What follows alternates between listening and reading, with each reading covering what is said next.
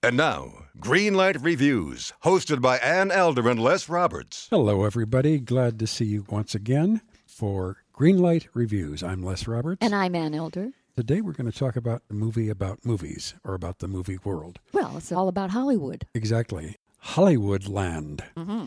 It is directed by Alan Coulter, and it stars Adrien Brody, Diane Lane, Ben Affleck, and Bob Hoskins. Interesting cast, mm-hmm. I thought. Very much so.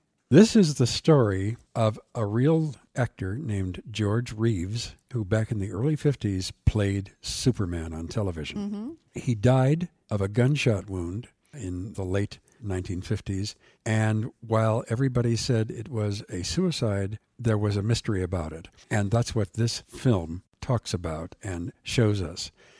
A private detective named Louis Simo, played by Adrien Brody, is hired by George Reeves' mother right after his death to find out the truth. His mother, by the way, is played by Lois Smith, who is a wonderful, wonderful Broadway actress. She plays a mother who, by the way, is obsessive in her love for her son, and she's determined that she will get to the bottom of this murder, whether it was a murder or not. Exactly.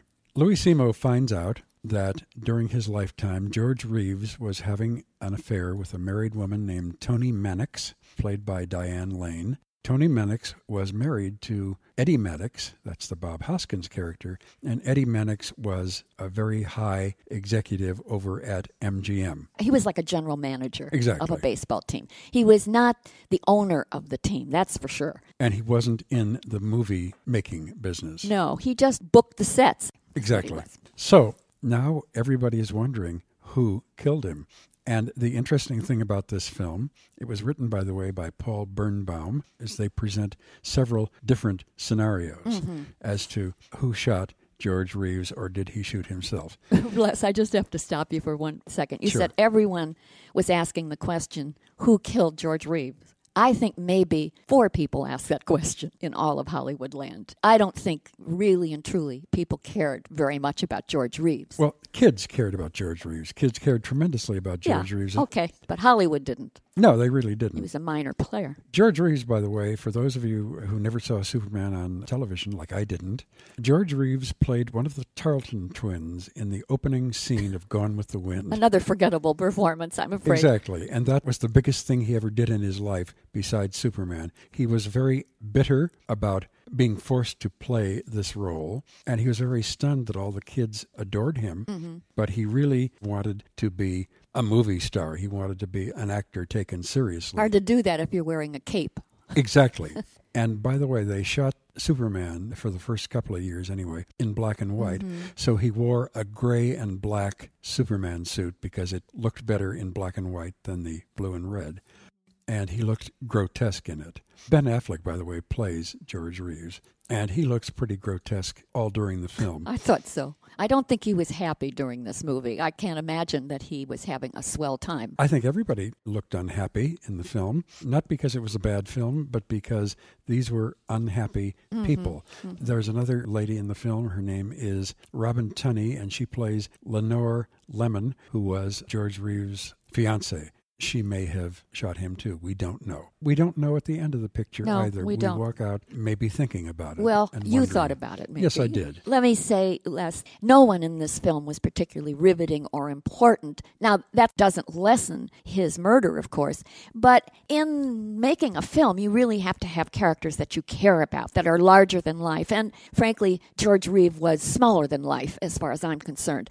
And playing him, they cast Ben Affleck, and I felt that his characterization was uninspiring. I felt that he was a blah film presence. So therefore, I just couldn't care one whit about anybody in this film, with one exception, and that is the great Diane Lane. She was sensational. Absolutely. As she always is. And I think that every one of the actors and the directors and all the producers should get down on their knees and say, thank you, Diane Lane. If anybody could save the picture, I think Diane Lane did her very best. That's not to say that she does do that, but I think that her performance is really excellent. I liked Adrien Brody as well. He always plays nice people, gentle people. In this film, he's not a nice, gentle guy. He is a two-bit private eye. Mm-hmm. He's having terrible trouble with his own marriage. It breaks up at the very beginning of the picture. He has jumped on this case, the case of the George Reeves death. Right. He wants to make money. He knows he's going to make a lot of money and make a name doing it. Isn't that what Hollywoodland is really all about? It's this obsessive need to get into the spotlight and be recognized. Of course. There is a scene at the very beginning when Ben Affleck as George Reeves is at Ciro's, a very elegant restaurant where all the stars went. And there was Rita Hayworth. And he went over there and managed to get himself in a photograph with her. She didn't know who he was. Oh, no, and she didn't care. Not. But now he could show everybody, well, I was there with Rita Hayworth. And again, that to me is the major flaw in the film. I don't think the screenplay really played up the fact that this is what Hollywood is all about. The concept that everybody that goes to Hollywood wants their 15 minutes of stardom, as Andy Warhol once said. Right. And then when they don't get it, what happens to them?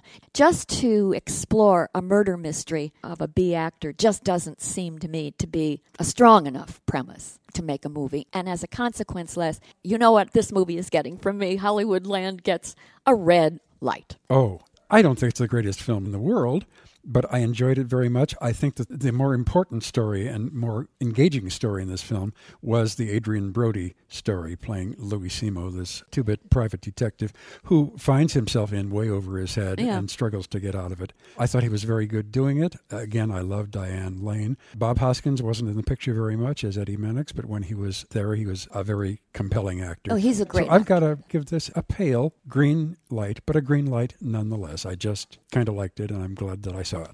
Well, it gets a red light from me, but if you love 40s interiors and vintage cars, I think you'll enjoy sitting through the endless parade of both of those objects. I would have to agree with you, except I didn't have to sit through them. I enjoyed them.